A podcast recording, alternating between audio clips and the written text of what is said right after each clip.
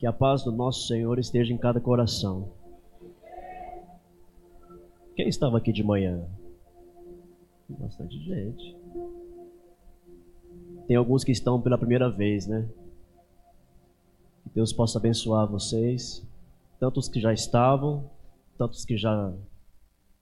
Uh, os que fazem parte, mas não estavam, e aqueles que vieram pela primeira vez hoje, sejam bem-vindos no nome de Jesus. Quero ler com vocês o livro de Jó. Jó capítulo 1.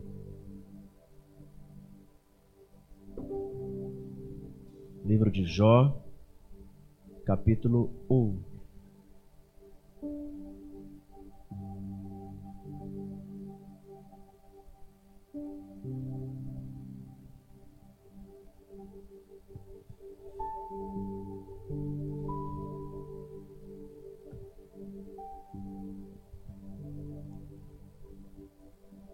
Na terra de Uz vivia um homem chamado Jó.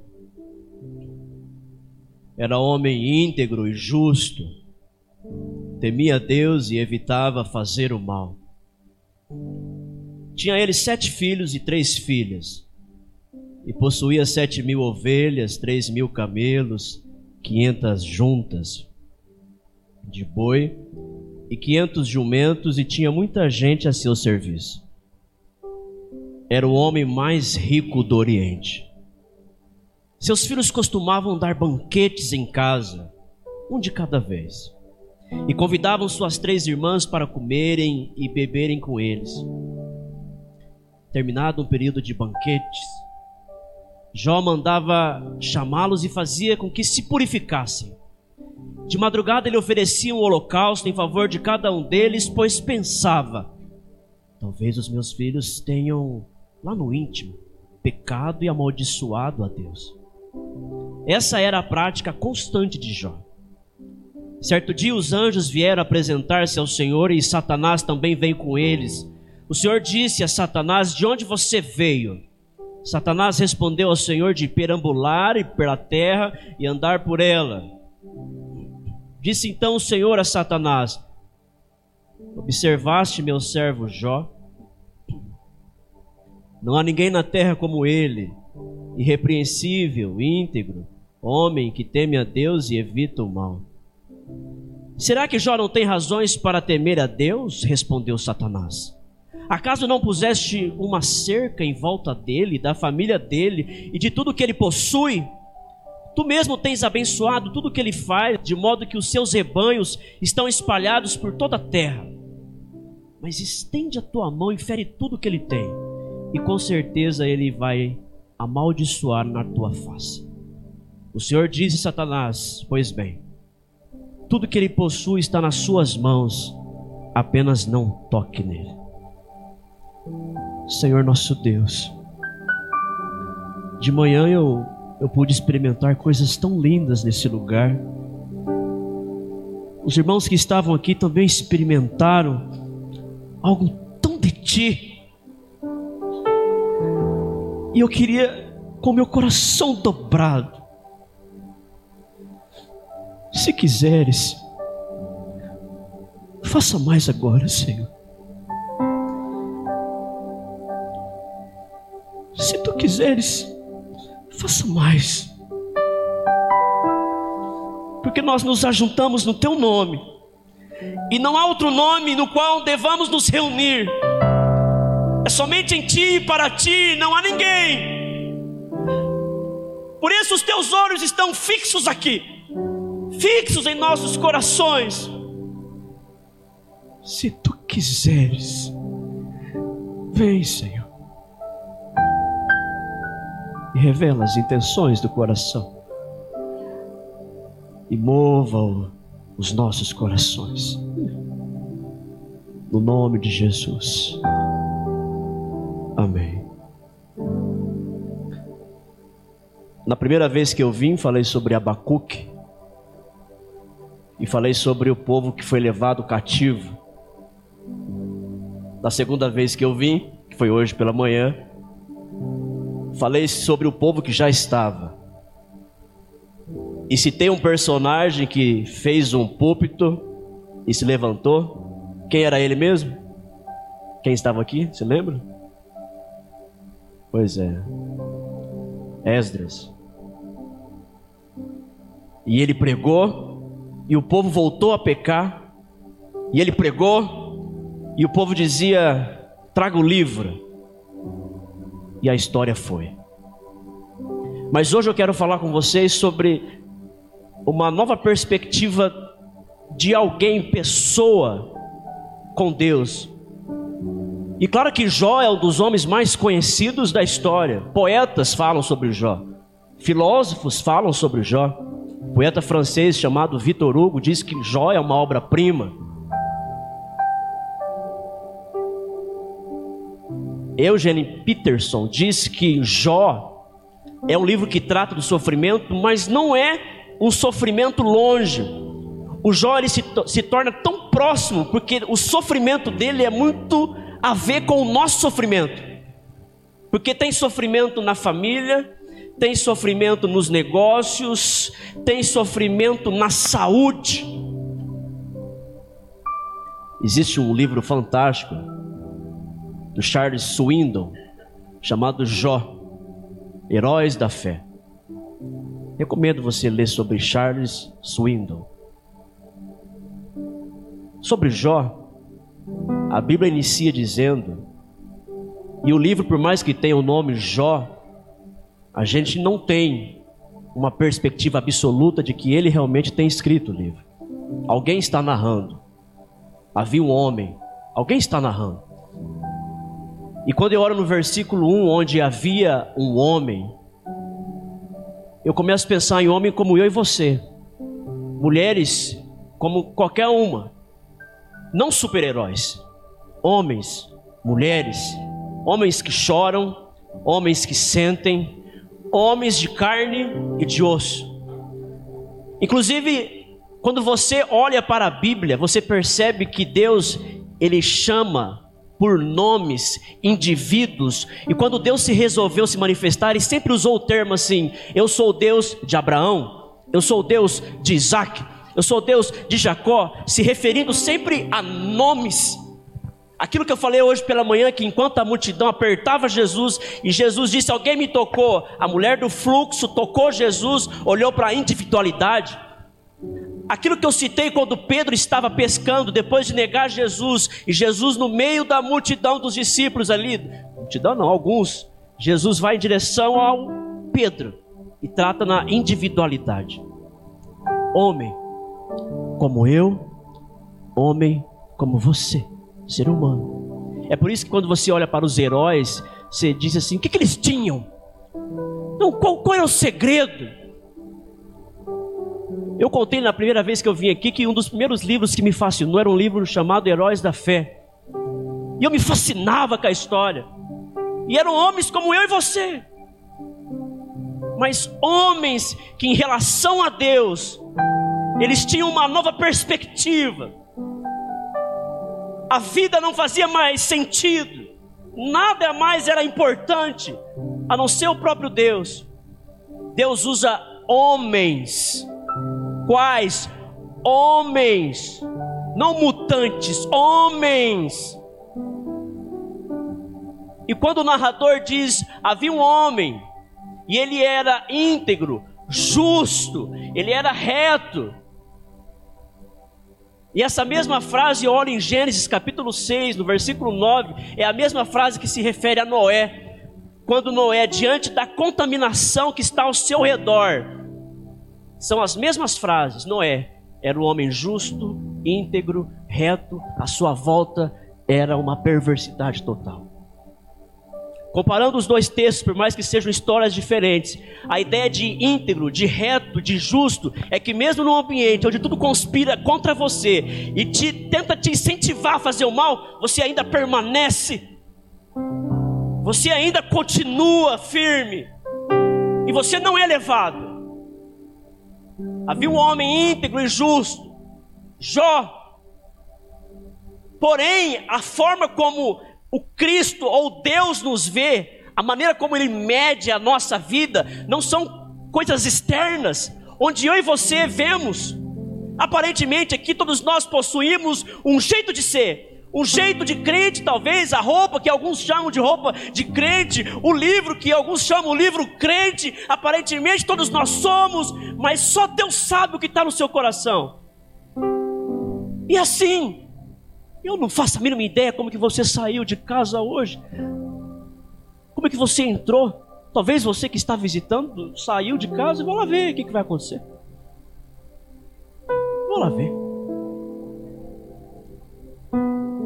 A forma como Deus vê é diferente. A integridade e justiça, depois vocês vão perceber no versículo 8, que o próprio Deus diz a Satanás: Observaste meu servo Jó. Existe um homem chamado William Davis, norte-americano, que fala a diferença entre caráter e reputação. Reputação é o que os homens falam de você. Caráter é quem você verdadeiramente é. Reputação é público, no coletivo. Caráter sozinho, ninguém está te olhando. Caráter. Reputação é o que os homens dizem de você no seu funeral. E lá eles choram. Caráter é o que o próprio Deus diz de você. Porque aquilo que Deus diz permanece. E aquilo que mexe no meu coração é o que Jesus diz, e isso é sério. Quando ele diz: Olha, naquele dia, naquele dia, muitos me dirão: Senhor, Senhor, em teu nome, eu expulsei demônios, eu fiz tanta coisa em teu nome, eu nunca te conheci. Olha, é tão forte, eu nunca te conheci. Você quer dizer então que eu cheguei, que eu segui toda uma agenda da igreja e, e eu, eu achava que por muito estar, o Senhor me conhecia, mas o Senhor não me conhece? Não! Você nunca se converteu de verdade, os seus interesses sempre foram os outros.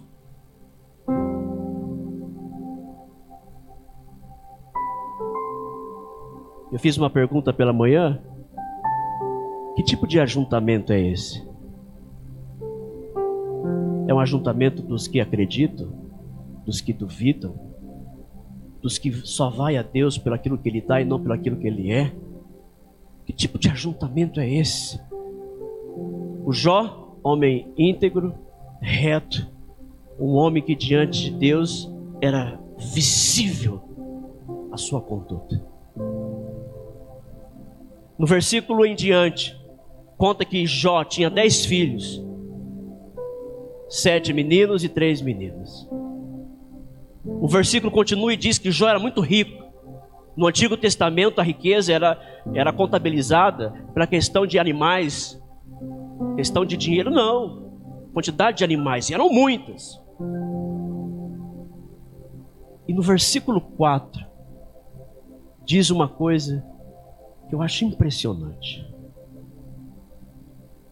Seus filhos costumavam dar banquetes em casa, um de cada vez.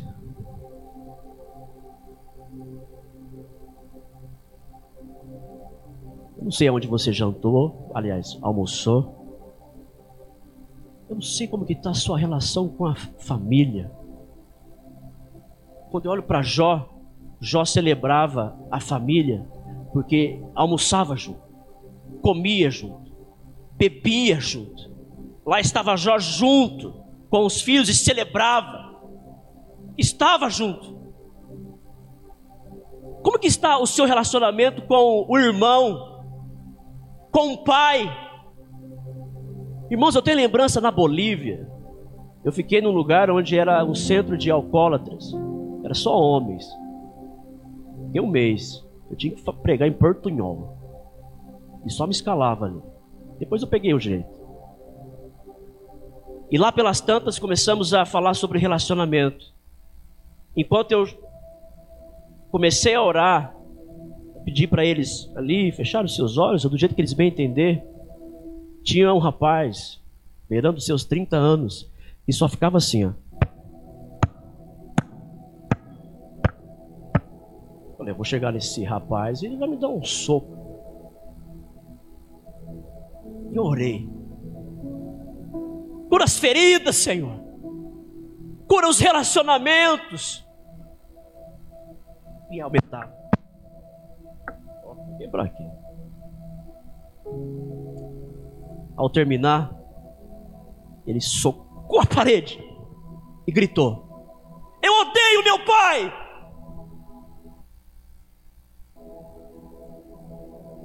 Eu lembro disso.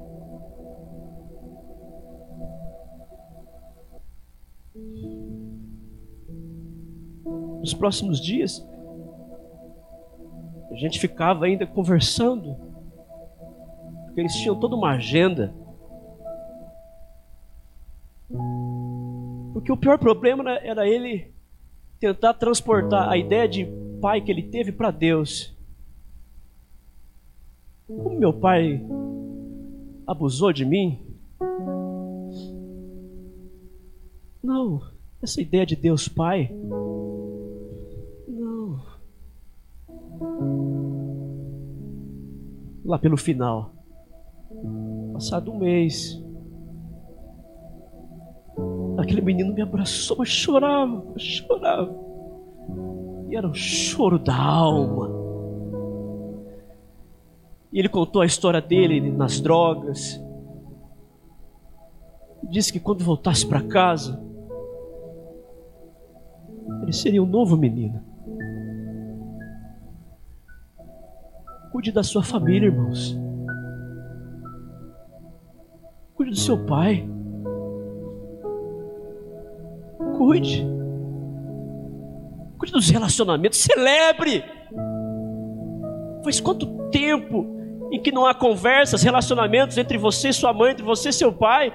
E talvez você que está ouvindo aqui fala assim: olha, eu perdi minha mãe. Ah, se eu tivesse ela hoje, se eu tivesse meu pai hoje. E, e, e quando eu ouço, talvez você que perdeu o pai e mãe, você pensa assim: nossa, se, se eu tivesse eles hoje, eles, olha, valorize a família, valorize os seus filhos, celebre só celebrava a família. Conta essa história, não sei se vocês já ouviram, de três, quatro personagens: Jacó, não é, não é bíblico não, Júlio, Ricardo, Joana. Não sei se vocês já ouviram falar sobre isso. A história diz que Júlio brincava com seu irmão Ricardo e brincava que eu chamo de. Alguns falam bolinha de gude, eu chamo de biroca. Quando eu estudava aqui, onde era o FATEC na Zilda Ruiz, antes de começar a aula, era sagrado.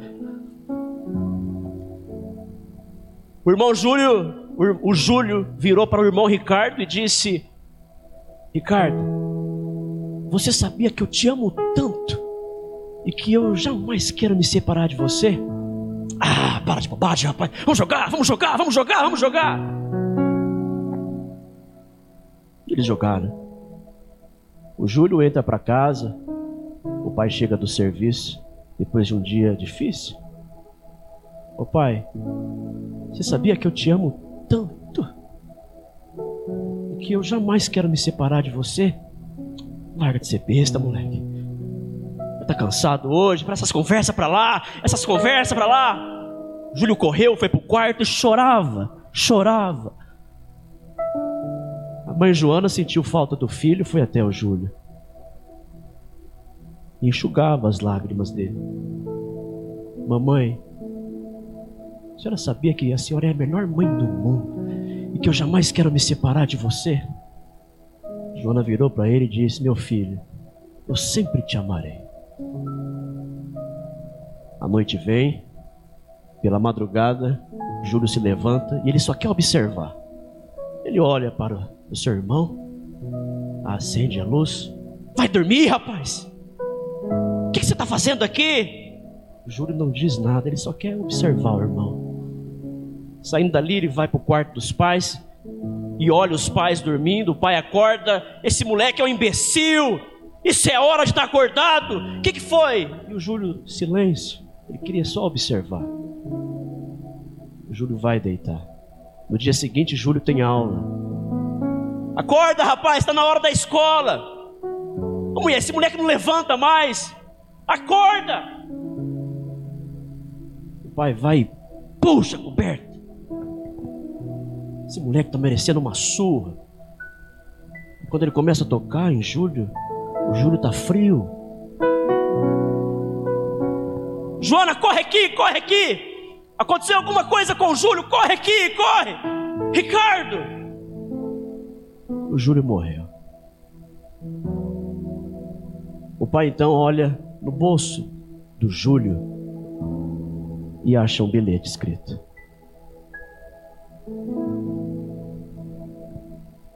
Outra noite, Deus veio falar comigo através de um sonho.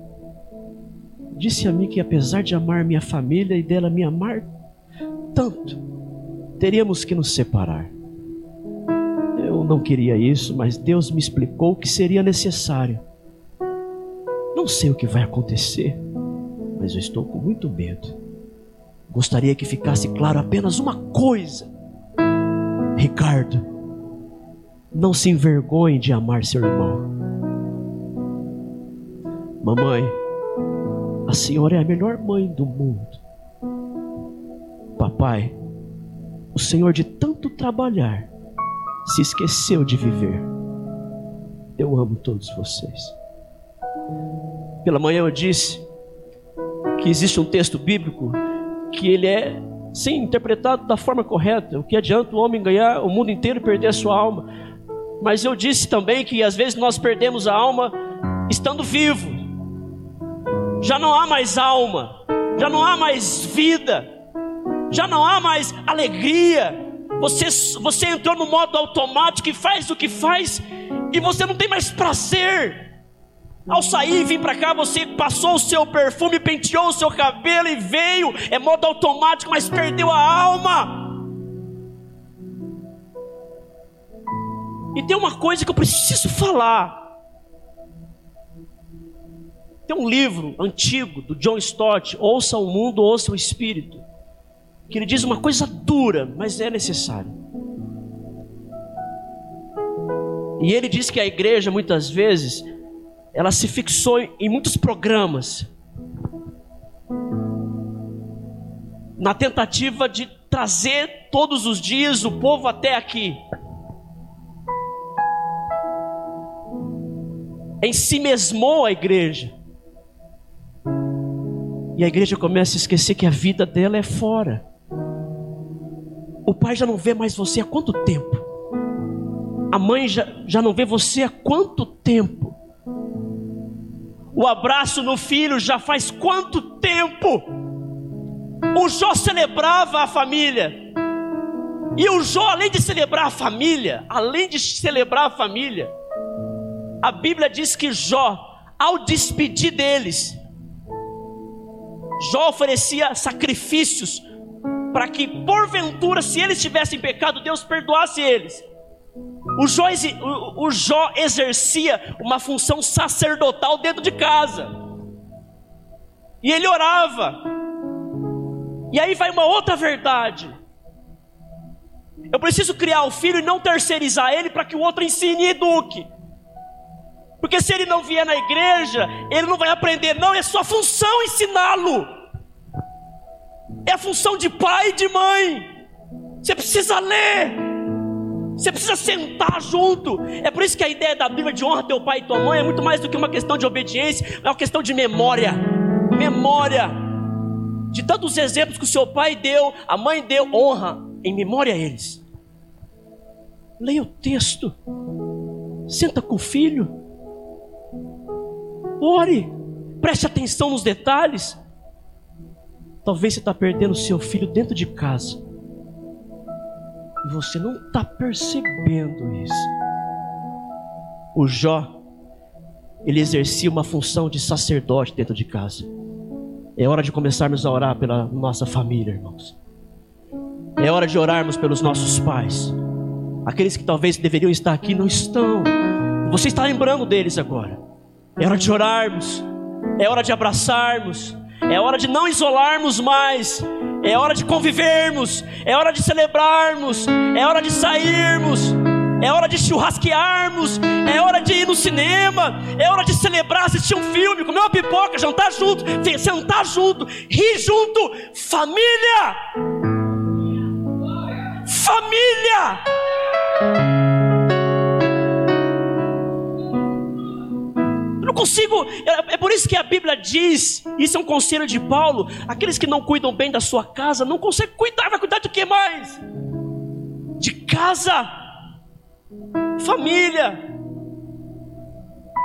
Não pague pelo remorso, mas faça, faça o que tem que ser feito. Talvez você deve ter muita gente da sua família que poderia estar do seu lado hoje. Continue se relacionando. A Bíblia diz que aparece um outro cenário. O cenário é agora no céu. Satanás se apresenta junto com os filhos de Deus, que são os anjos. E Deus novamente diz: Observaste meu servo Jó? E Satanás começa a colocar empecilhos ali, dizendo que Jó, na verdade, adora pelo aquilo que você faz, não por aquilo que você é. Tira algumas coisas dele que você vai ver. Eu sei que essa figura demoníaca, que muitas vezes é pintada por aí, isso é mito a ideia do, do Satanás chifrudo, vermelho, deram a ele até um tridente, parecendo uma bruxa, deram um, um, um sei lá, como chamam, não é tambor, caldeirão. A palavra diabo vem do, do latim diabolon, aquele que faz divisão, aquele que faz fofoca, divide. Eu tenho lembrança na Bolívia. Era meio-dia. Missionários, era missioneiros, missioneiros. Precisamos de vocês. O que foi? Era no lugar. Vem aqui pregar e, e, orar. E eu falava portunhol, tudo errado ali, mas eu metia a cara e ia. Quando eu falei, junto com os meus amigos, sobre o Cristo que liberta, quantidade de pessoas sendo libertas eram enormes. Eu sei que existe um equilíbrio nisso, porque tem aqueles que exageram demais a questão diabólica e vivem alienados. Mas a Bíblia diz isso em 2 carta a Coríntios, capítulo 2, versículo 11: Não ignoreis os seus ardis, seus planos. Ou Efésios capítulo 6, versículo 10: Sede fortalecido no Senhor na força do seu poder revestivos de toda a amardura de Deus e estar firmes contra as astutas ciladas do diabo. Ou primeira carta de Pedro, capítulo 5, versículo 8: Sede sóbrio e vigiai, porque o diabo anda a vosso derredor, bramando como leão, buscando a quem possa tragar. E no próprio livro de Efésios ele continua, porque a nossa luta não é contra carne e sangue, mas contra os principados e potestades. E a função dele é vista em Apocalipse capítulo 12, versículo 10, onde ele nos acusa de dia e de noite. Caráter maligno. Por isso não ignoreis. A nossa luta não é contra a carne. Continue orando. Continue buscando. Continue sendo luz. A igreja que marcha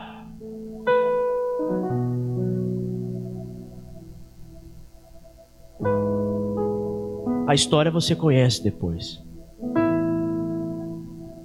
Deus permite a, a luta, essa ideia de guerra espiritual que alguns proclamam por aí, entre o embate entre Deus e o diabo, isso não existe. O diabo é criatura. Você associa, colocar Deus no ringue com Satanás é, é, é profanar. A luta, o embate, sabe aonde ocorre? No seu coração para ver de quem pertence o seu coração, se o seu coração realmente é dele ou não.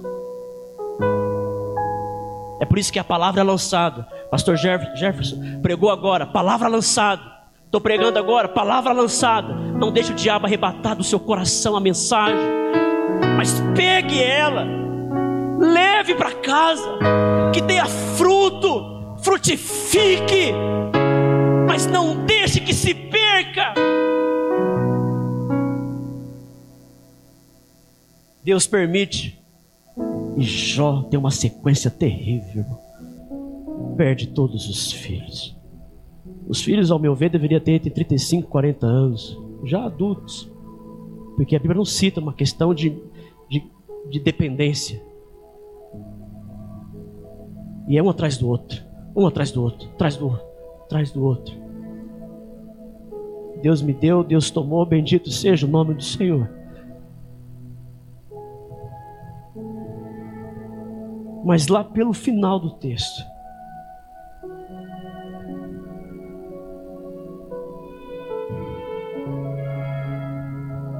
no início do capítulo 2, estou dando uma resumida, aparecem os seus amigos, que vê Jó sem três coisas. Jó perdeu família, saúde, ficou pobre. São três coisas que você ouve por aí, que é o novo, o novo evangelho, que é chamado de evangelho da prosperidade. Não é assim que alguns querem transformar num crente super crente. Não, o crente sofre. O crente morre doente. O crente morreu de Covid morreu em muitos. O crente passa por situações difíceis. E quando os amigos de Jó chegam a ele, é típico de uma teologia da retribuição. Você só é assim porque você pecou, portanto Deus te amaldiçoou. E talvez você que passa por necessidades tenha que conviver com isso o tempo todo. Onde as pessoas não entendem a sua relação. E aí a dor é tão grande que é só você e Deus. Porque está faltando coisa em casa. Porque a família está doente. E talvez você venha aqui hoje, mas só Deus sabe a sua situação. Só Deus sabe. E talvez você sente até vergonha em alguns momentos e tem que pedir para um, pedir para outro, às vezes nem pede. Por isso que quando eu olho para a igreja primitiva, onde todos tinham tudo em comum, isso precisa acontecer. A gente precisa se atentar a quem está do nosso lado. Vocês que convivem diariamente uns com os outros, no culto, em rotinas, preste atenção. Olhe as necessidades do seu amigo, do seu parente, do seu colega. Está na hora da igreja olhar para si e começar a dar um pouco mais. Os amigos que deveriam estar lá para ajudar Jó estavam lá para julgar Jó. Eu lembro de uma história contada na Segunda Guerra Mundial. Jim e Philip, dois amigos, estavam em batalha. Lá pelas tantas, Filipe estava no meio da guerra e ficou por lá. O Jim voltou, sentiu falta do amigo e pediu permissão ao general para que ele fosse resgatar. Você não vai, ele já morreu, ele já foi, eu vou perder mais um. O Jim invadiu a fumaça e correu.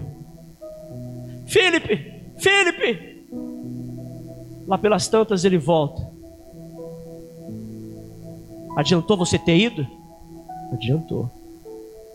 Quando eu cheguei lá, o Felipe ainda estava vivo. E ele disse para mim as seguintes palavras: Eu sabia que você viria. Eu sabia que você viria, meu amigo.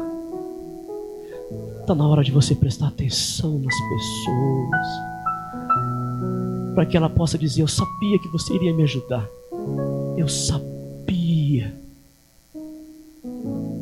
O Jó, o seu corpo é todo cheio de úlceras, de tumores. E não só isso. Se você lê todo o livro de Jó, é uma série de acontecimentos. E Deus se cala. Deus só vai falar alguma coisa no capítulo 38 e nem é para responder, é para perguntar. E aí Deus em silêncio. Em silêncio. Em tudo isso, Jó não pecou contra Deus. Quando parecer que Deus está em silêncio, Irmãos, Deus está trabalhando. Quando Jesus diz: Meu pai trabalha até agora e eu trabalho também, isso é uma verdade, ele continua trabalhando. Ele está te ouvindo. Ele continua te ouvindo. No final do livro, o Jó, depois de passar por tantas atrocidades, ele diz: Eu sei que o meu redentor vive, e por fim há de se manifestar sobre a terra. Antes eu te conhecia apenas de ouvir falar, agora os meus olhos te veem. Os meus olhos te veem. Como que alguém passando pelo que ele passou ainda diz tudo isso? Mas que homem! Que homem é esse? Deus me deu, Deus tomou, bendito seja o nome do Senhor. Não saí, nem nada mesmo. E voltarei também. Que a história de Jó ela possa te ajudar a ter uma nova perspectiva de Deus.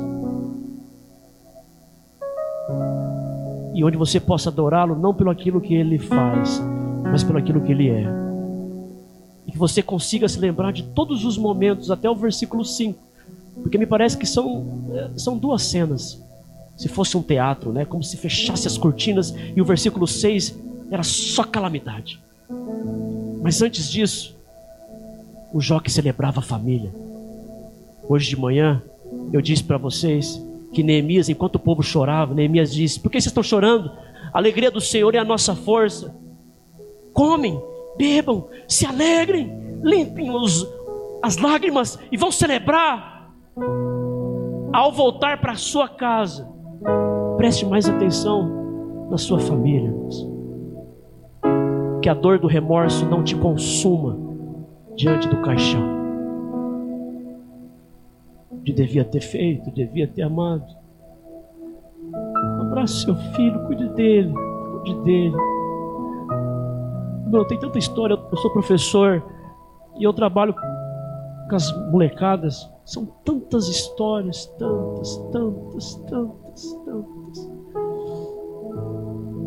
A família tá difícil. Cuide dos seus, irmãos. Cuide dos seus filhos. Cuide da sua mãe. Cuide dos seus familiares. É hora da gente começar a prestar atenção em quem está fora e não apenas em quem está dentro. Está na hora. Uma igreja integral.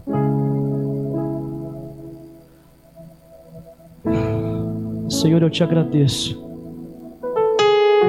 Te agradeço por essa noite. Agora pela noite foi uma palavra diferente da manhã. As reações foram diferentes. Mas em todas as coisas o Senhor tem um propósito. Em todas as situações o Senhor está no controle. Por isso eu oro para cada família aqui representada. Por aqueles que estão sofrendo, calados, passando necessidades, momentos difíceis Abrace eles agora, Senhor. Conforte os seus corações. Conforte os seus corações. Que eles não se deixam vencidos, mas prossigam. Prossigam. E que o Senhor possa ajudá-los, ajudá-los. Cuide de nós, Senhor. Cuide da nossa família. De Jesus. Amém. Amém, irmãos? Nem olhei o horário, acho que estou no horário, não estou?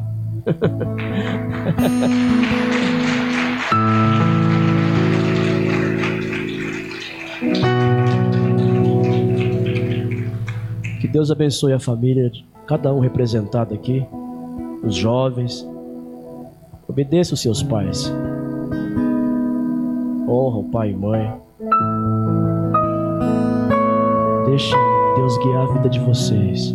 Aos pais, cuide dos seus filhos, celebrem, comem junto, bebem junto, se divirta, sorria. Viva a vida em Deus com alegria. Amém, pastor?